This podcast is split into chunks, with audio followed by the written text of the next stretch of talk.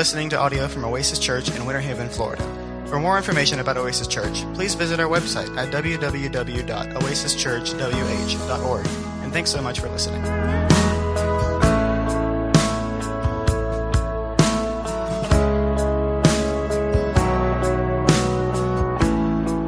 It was a uniquely special time before Christmas for a family that we've already been introduced to.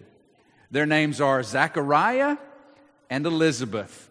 And the thing we remember about Zechariah and Elizabeth is that they were uh, advanced in years, meaning they were not young people, meaning they were old, and they had never had a child.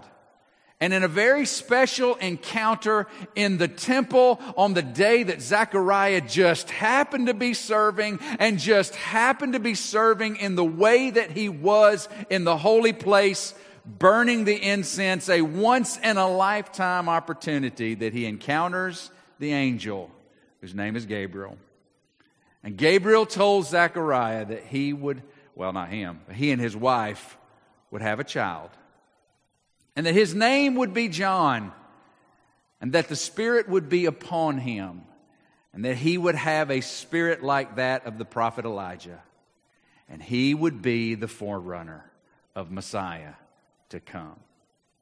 Unfortunately, Zechariah didn't quite believe him and said, What sign are you going to give me to where I know what you're saying is true? Because I'm an old man, my wife is advanced in years. How am I going to know that what you say is true? And the angel said, Done. You won't speak again until these things come to pass. And so Zechariah has had his mouth shut for nine months. And in Luke chapter number one, beginning in verse number 57, we learn that now the time came for Elizabeth to give birth.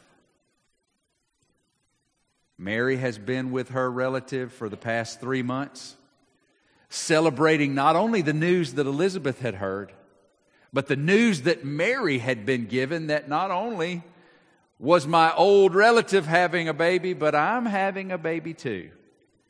And hers was even more miraculous because hers was going to be Messiah. And so now it was time for Elizabeth to give birth. And the Bible says in Luke 1 57 that she bore a son. And her neighbors and relatives heard that the Lord had shown great mercy to her, and they rejoiced with her. And on the eighth day, they came to circumcise the child. And they would have called him Zechariah after his father. But his mother answered, No, he shall be called John.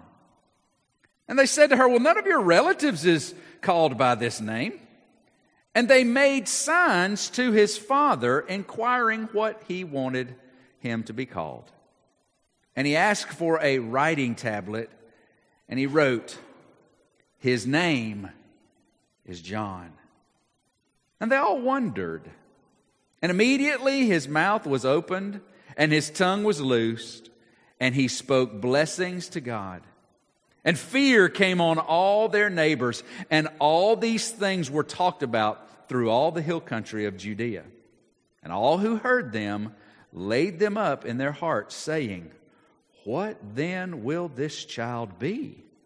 For the hand of the Lord was with him what we see in this little section after this amazing message given to Zechariah and Elizabeth, we see the fulfillment of what God had promised. And we see a prophet being born. It tells us on the eighth day that they came to, to, uh, to, to bring the child through the rite of circumcision, which was identified for us in Genesis chapter number 17 as the sign of the promise that God had made to Abraham. It was the, it was the visible symbol of those promises that God had made and man entering into that covenant with God and man becoming a part of the covenant community. And it was a typical custom in that day for the child to be officially given his name on the eighth day during this ceremony. The parents were, were faced with not only customs, but also the crowd. Did you see that in this scene that, that Elizabeth is surrounded by all of her friends and family? That, that are thrilled that this amazing thing is happening. How in the world can this be? God has blessed you. God has shown you favor. This is amazing fanfare and celebration and people waiting and wondering and feeling the anticipation. It caused me to think about a contrast, a, a difference in two births. One miraculous, surrounded by family and celebration, and another in just a few months to this story alone in scandal somewhat in hiding. Yet God's favor was on both. God's work was happening in both. And the customs were engaged. We're here. It's the celebration. It's the ceremony. And we're going to name him Elizabeth. Tell us what his name is going to be because we know that Zechariah can't speak. And she says his name will be John. And not only were the customs there for the, the family to be to, to, to find as a hurdle, but the crowd there began now to change. Well, well, wait a minute, Elizabeth. Nobody in your family is named John. Why would you want to name the child John? Obviously, God has shown you favor. And it would not have been out of the ordinary. In fact, it would have been very common because of the nature of this birth for the family to give the child the father's name as an indication of the father glorifying God because of what God had done for him. Because God has blessed me, now I'm going to honor God by giving this child my name and symbolizing the hope that God's favor would be on him as well. But John, who, who, who's in your family named John? What, what, does this have to do with anything? Don't you know that this is a momentous occasion? So Zechariah and Elizabeth facing the challenges of custom and facing now the challenges of the crowd. And they said, Elizabeth, you must be mistaken. Let, let's find out from, from Zechariah what he says. And did you notice it said that they made signs to him? Verse number 62. It, it causes us to think that possibly it wasn't just his mouth that was closed, but also his ears. So that very likely not only was he dumb of speech, but deaf of ears. And they made signs to him, and, and, and they were asking, This name, what is it? And Zechariah says, Give me a tablet. Now, that, that caused me a little bit of a, of a, a, a question in my brain when I heard it. Because I, when I think of tablet, I'm thinking about the steno pad, you know, and they didn't have that. So, what is this tablet? So, I did a little bit of reading. It was probably a piece of wood that was hollowed out, and then wax would have been poured into that hollow place. And then as the wax dried, it would, it would be possible to take a, a stick or a, a writing instrument and write. And then you would heat it up, and almost like Etch a Sketch, you could write again. So he asked for a writing tablet, and what does Zechariah write? His name is John. Zechariah had already experienced the consequences that come with disobedience. In his case, disobedience was unbelief. He had been at least unable to speak, and it seems possibly even unable to hear for a time of nine months. Zechariah knew what it meant to disobey. He had suffered the consequences of disobedience, and he was having none of it because this child had already been given a name. He'd been given the name by the one who had performed the miracle. His name is John, which means God is merciful. Had not God been merciful to Elizabeth and Zechariah for all of those years not having a child? And now, by God's direct favor, they're celebrating the birth of their firstborn in their old age. But we're going to learn in a minute that the mercy that God is referring to and the name that was given this child was not primarily about Elizabeth and Zechariah's shame, but about what this child was going to speak of that was to come. We hear Zechariah giving the name, and as immediately as he does, his tongue is loosed. We think his ears are opened, and he begins to praise God for what he has done. And the people saw, the people are marveling, and the people are saying, We don't fully understand what's happening, but something unique about this child is going on a takeaway that we can come from, from this little section with as we, as we watch this scene of the things that happened before the birth of Christ and the coming of John, who would be the one that baptized. We see this. Walking with God requires obedience, and there is no substitute for it. God had approached Zechariah. God had told him what his plan was. Zechariah had not believed, had disobeyed, and suffered the consequences. And now, as God is fulfilling the things that he said he will do, and by the way, God will always fulfill the things he says that he will do. And we have the opportunity to be obedient to the things that he said as we are anticipating the fulfillment of what is to come.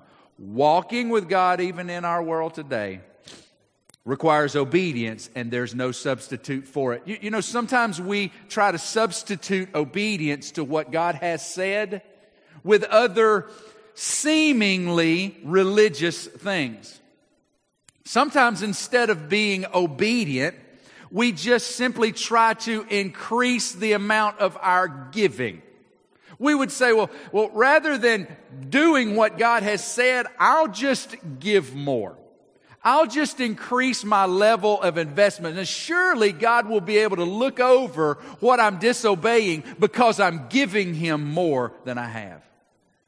More giving is never a substitute for obedience. Sometimes we say, oh, well, what I need to do, and, and, and because I'm, I'm, I'm feeling the pressure and the conviction of not being obedient, well, what I need to do is I need to bring more acts of service into my life, acts of sacrifice into my life. Well, I'll, I'll go to the mission this week and try to make up for what I'm not obeying.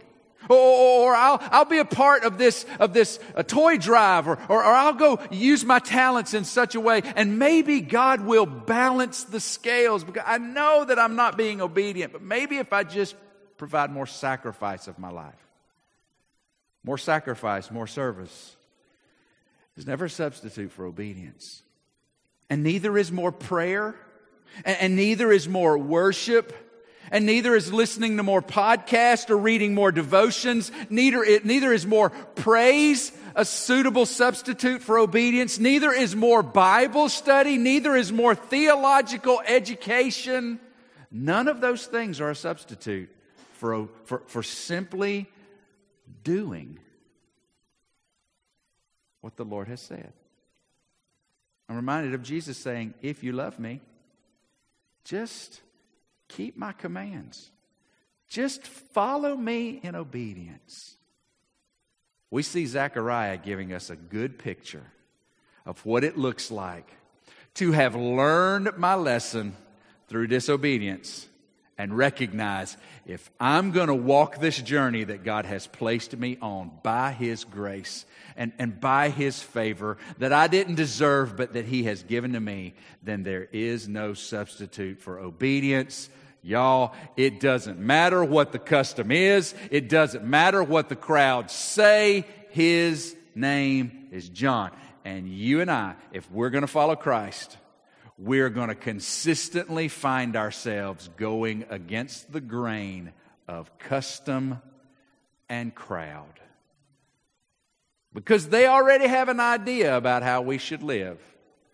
But if we're going to be obedient to Christ, and we're going to have to do what he says.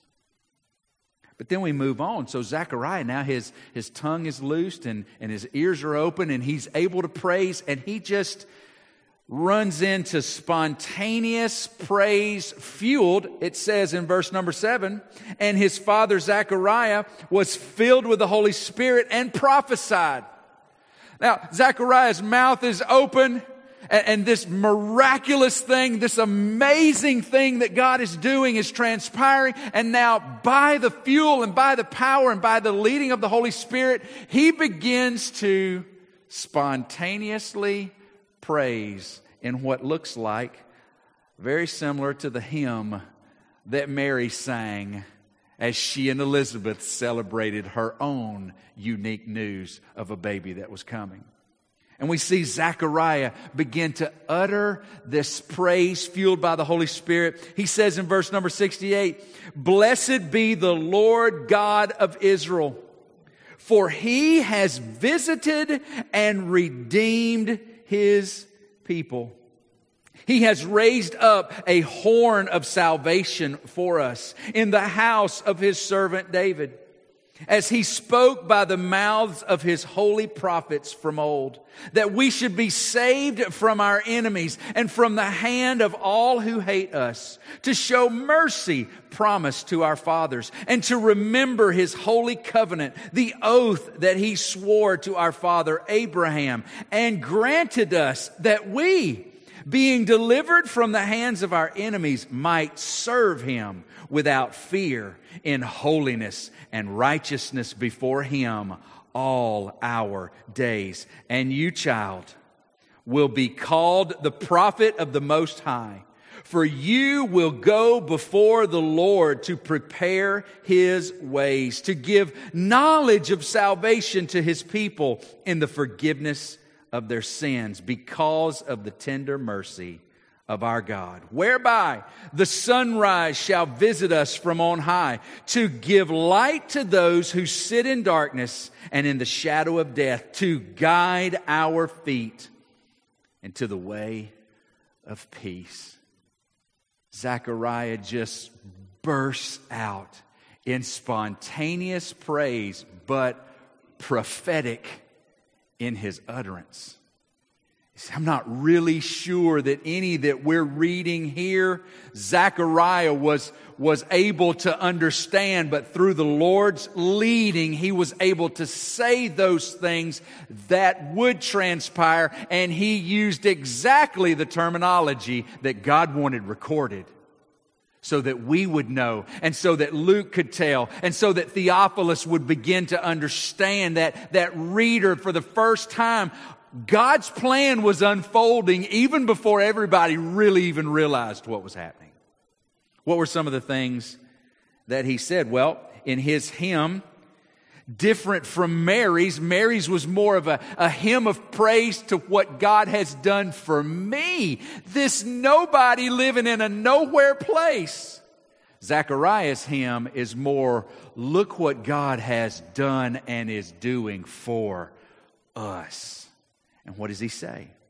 He says, The Lord God of Israel has visited and redeemed us. This reference, we believe, to God the Father, the plan that God had instituted in centuries past. And if you think about the garden and you remember how that in the cool of the day, the Lord came and was seeking out Adam and Eve to fellowship with them, but because of their sin, they had been hidden.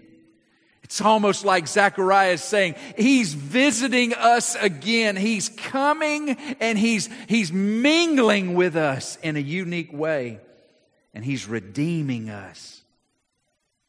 He says He's raised up a horn of salvation for us. You'll find it interesting that 2 Samuel chapter 22 and Psalm chapter number 18 are basically the same little psalm recorded in two different places. But they are the, the songs of David after he had won great victory in, in the hand, in, in, in the acts of battle. And God had provided uh, his favor and that they had won and, and, and been victorious.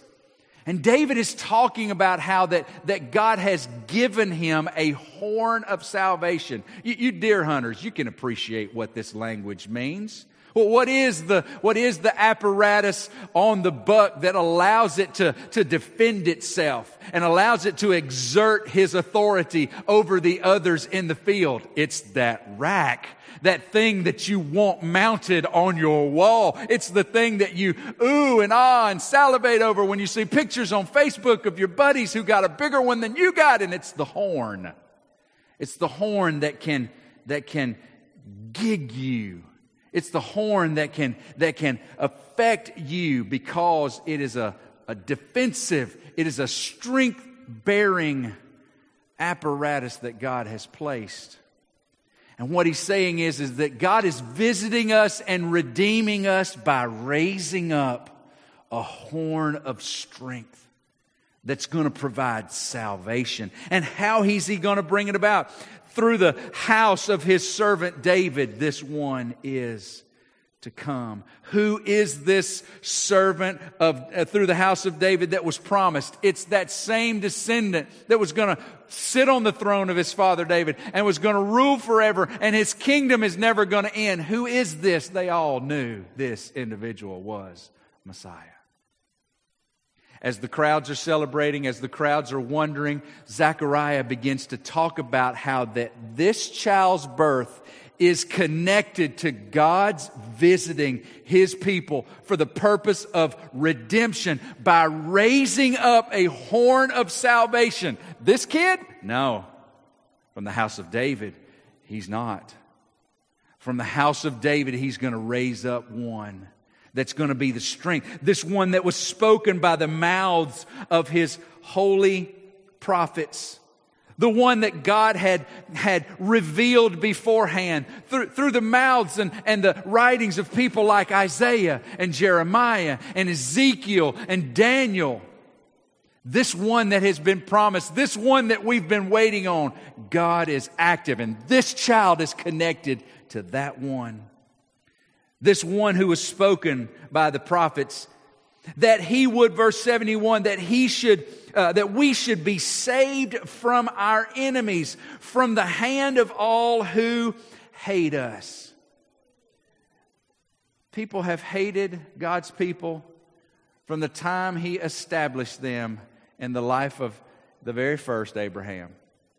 There are enemies of the Jewish people even today. They're hated all over the world. At this time, when Zechariah talked about being delivered from our enemies, who do you think they were thinking about? The Romans. Because they were the ones occupying our land and holding that iron thumb on us. But it's more than just the Romans. It's more than just the Nazis. It's more than just the neo Nazis of today. See, these enemies that he was going to vanquish were not only the physical enemies of Israel, but the spiritual enemies behind those physical enemies.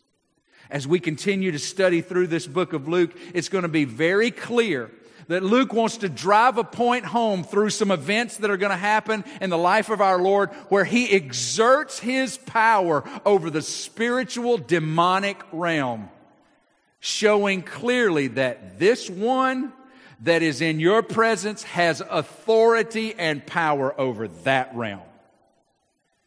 This one that was to come to save us from our enemies, from all those who hate us, and to show, verse 72, mercy that he promised to our forefathers.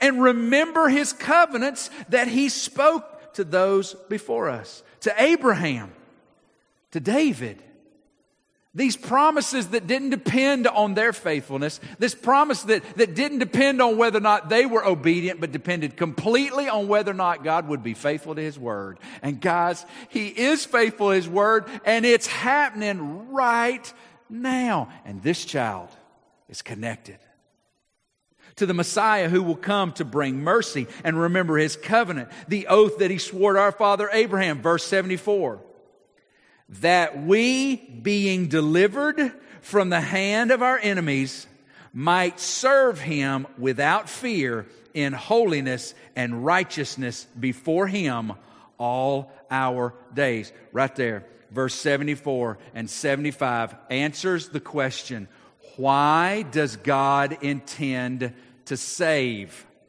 If you ask someone in our culture, in our context, why does God save those he saves? The answer will probably back, come back so that when we die, we can go to heaven.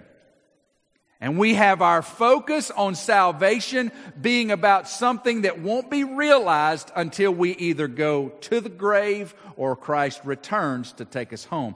But right here, through prophetic utterance, Zechariah tells us exactly why Jesus saves those he saves. So that they might serve him. How are we going to serve him? without fear. How can we be without fear? Because he conquered death. He went through it and got up from it. Without fear, we can follow him, even if it takes our life. And we can begin to serve him not only without fear, but in holiness. How is that going to be possible when Christ takes our sin on himself? and pays for it, then he is then able to put his righteousness, his holiness to our account so that we, even though we are as broken as we know we are, as we, as we realize every day and struggle against, can get up every day and pour 100% of our existence into the service of the one who saved us, not about into the future, but about into the right now and the next moment and the next moment and the next moment. And so that when we do reach eternity, either through the grave or the return of Christ, we won't begin to celebrate and serve Him in His presence, then we'll just be able to do more of what we've already been doing since He saved us and released us from our enemies. So that we might serve Him without fear, in holiness and righteousness all our days. And you, child, He said, you. Well, you're going to be the prophet. And, and, and notice that Zechariah says, You're going to be the prophet of the Most High. Who, class, can be the Most High? None but God Himself. None but God Himself. And you will go before the Lord. Now, what I find interesting is that this idea of the Lord is found in Psalm 110, verse number 1. Susie, you got that one? Psalm 110, 1. David utters, what, what interestingly I found out is the most quoted Old Testament verse in the New Testament. David utters, The Lord says to my Lord, Sit at my right hand until I make your enemies your footstool. Who is David talking about when he says, the Lord says? Who is he talking about? He's talking about God. He's talking about Yahweh, the one speaking in the bush to Abraham, the one giving the ability to walk across the Red Sea, the one who saved Noah from the flood. Yahweh, the God of Abraham, Isaac, and Jacob, the God of David. The Lord said to my Lord. David referring to? To the one who was to come of his line and sit on his throne, whose kingdom would last forever. Had this one come yet? No. One day, I hope to be a grandfather. But am I a grandfather yet? No. Yet David is saying, God has said to my Lord, Messiah. How, how, how, can God say to my Lord, Messiah, when he, he's not even here yet? I don't know that David knew. When God said to Messiah, Sit at my right hand until I make your enemies your footstool. Zechariah is referring back to Messiah, Lord, and says, You child, you're going to be a prophet of the Most High, and you're going to go and you're going to make his way straight. You're going to prepare the way for him. You're going to give knowledge of salvation to his people. Right, because Messiah is coming to save. You're going to give knowledge of salvation to his people in the forgiveness of their sins. We hadn't got there yet. What is John the Baptist going to be consistently crying to the people who will come to the wilderness and hear them, hear him speak? It's an R word. Repent, repent, repent Messiah is coming to bring salvation, freedom from our enemies, the ability to serve Him all of our days without fear, in holiness, through the forgiveness of our sins that can come only through repentance and faith. Messiah is coming to bring salvation that has way more to do than the Romans. He's coming to save us. Why, why, would he do such a thing? Because, verse 78, of the tender mercy of our God. The mercy of our God not giving us what we deserve. The grace of God giving us what we don't deserve. He's coming to bring salvation and freedom and the opportunity to serve Him in holiness without fear as he had always intended. Whereby, verse number 78, whereby the sun shall visit, or the sunrise shall visit us from on high to give light to those who sit in darkness and in the shadow of death to guide our feet into the way of peace. We hear the phrase, it's darkest just before dawn. Now, I don't know if that's a scientific fact or if that's just an old wives' tale, but it rings true with what Zechariah is saying. Messiah is coming.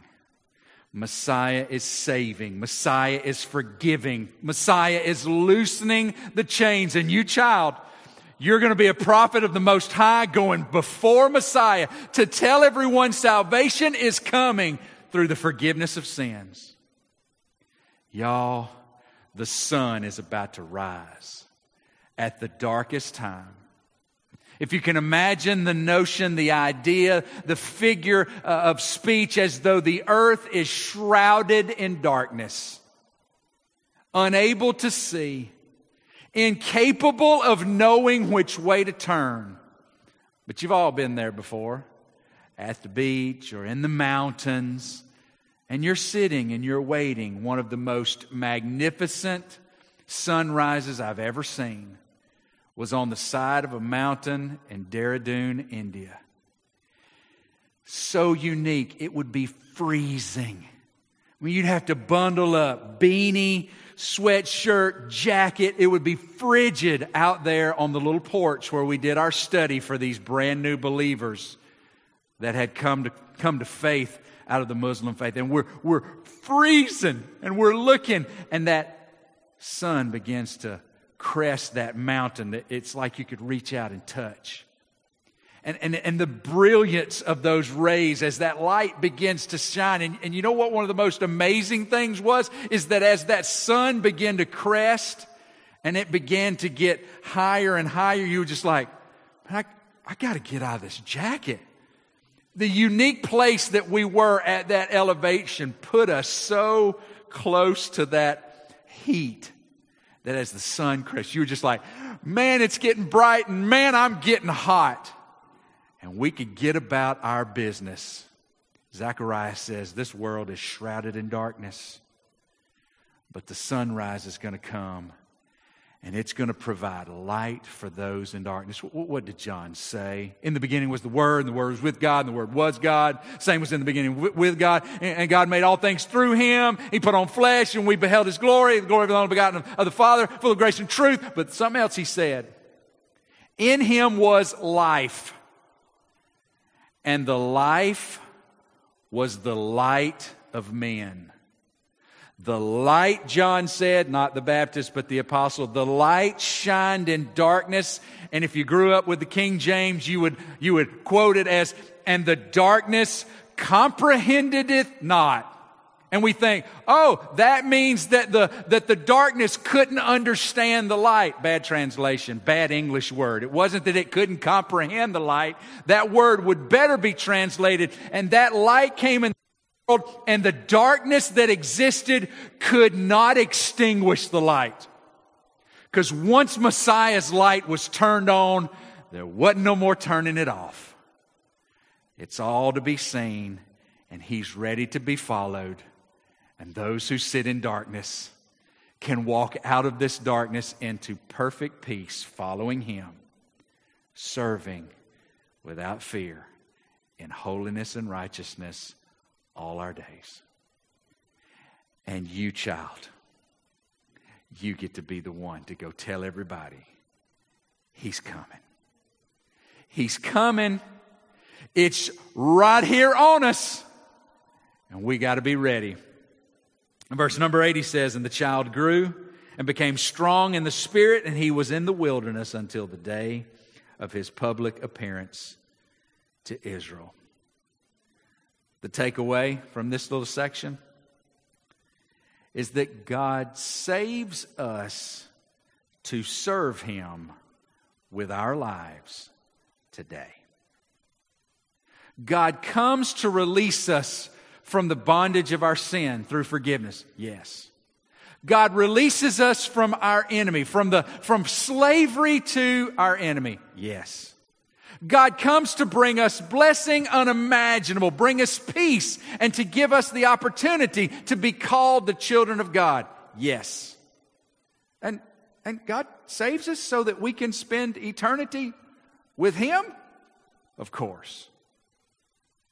But God saves so that we might walk with Him, so that we might follow Christ, so that we might walk by faith, so that we might live in this life today through obedience and service without fear because I've been forgiven and I've been given new life by you. Without fear because God, if you lead me into the valley of the shadow of death and it actually turns into death itself, I know you've already conquered death.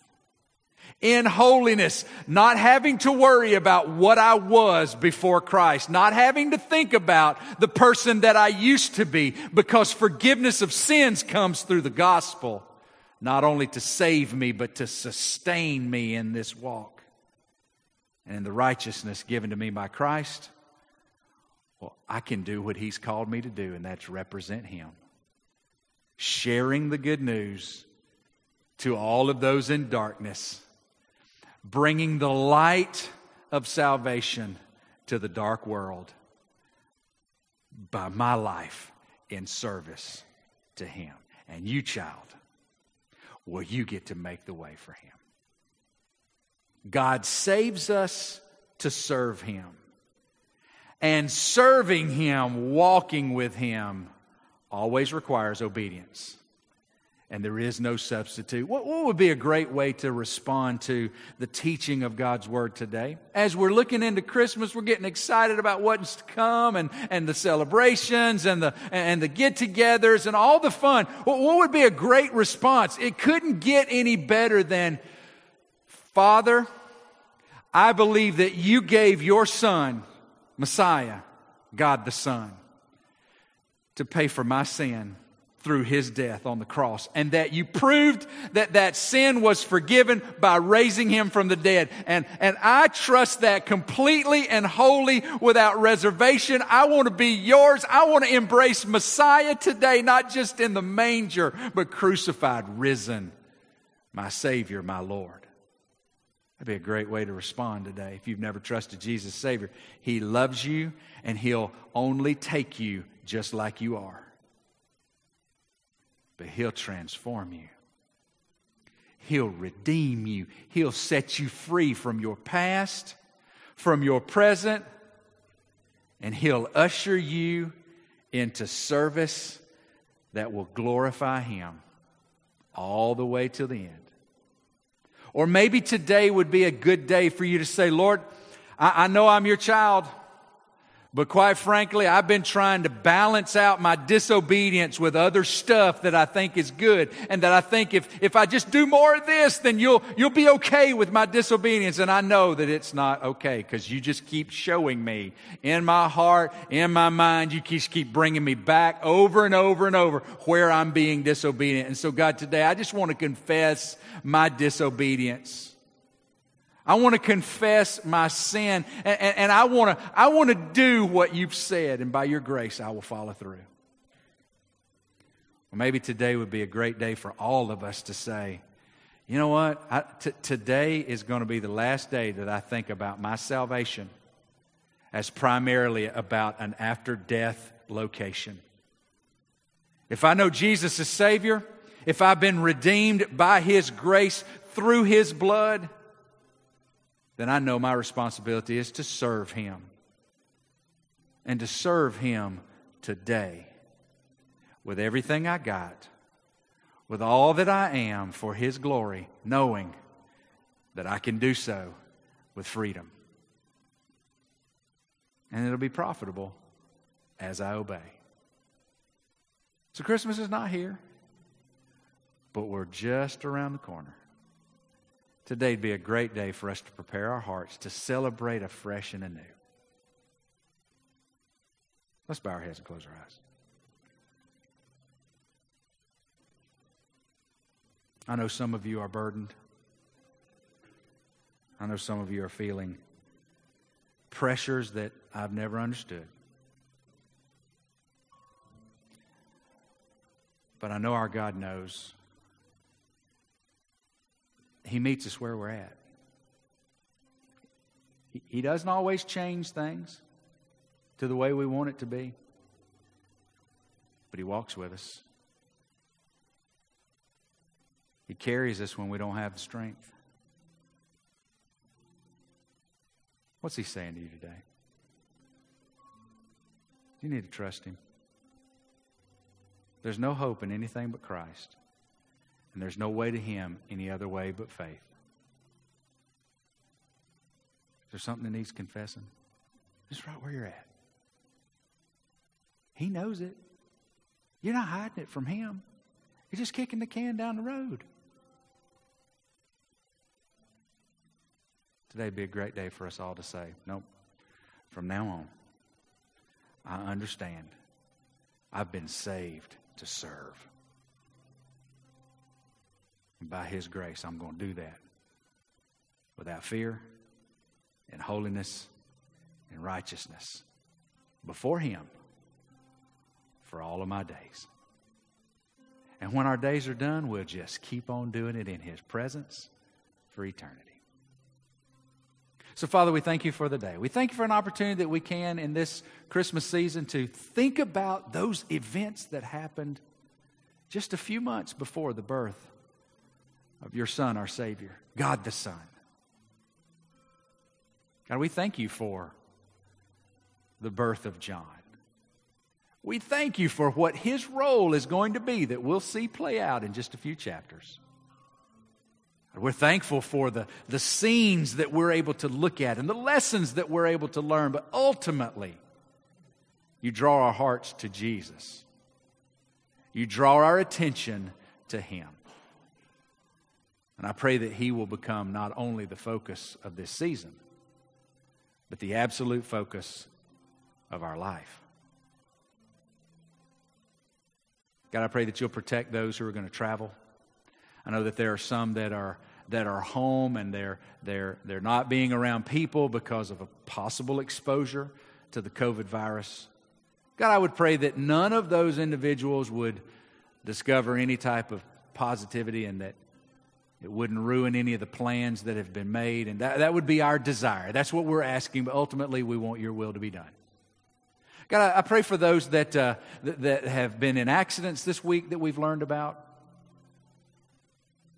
Angie's mom that's fallen, and, and God, I just pray that you'll help her as she helps her mama.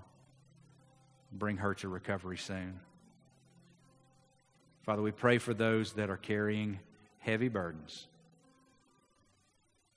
that you'll make your presence known. God, we look forward to a an awesome time of Christmas.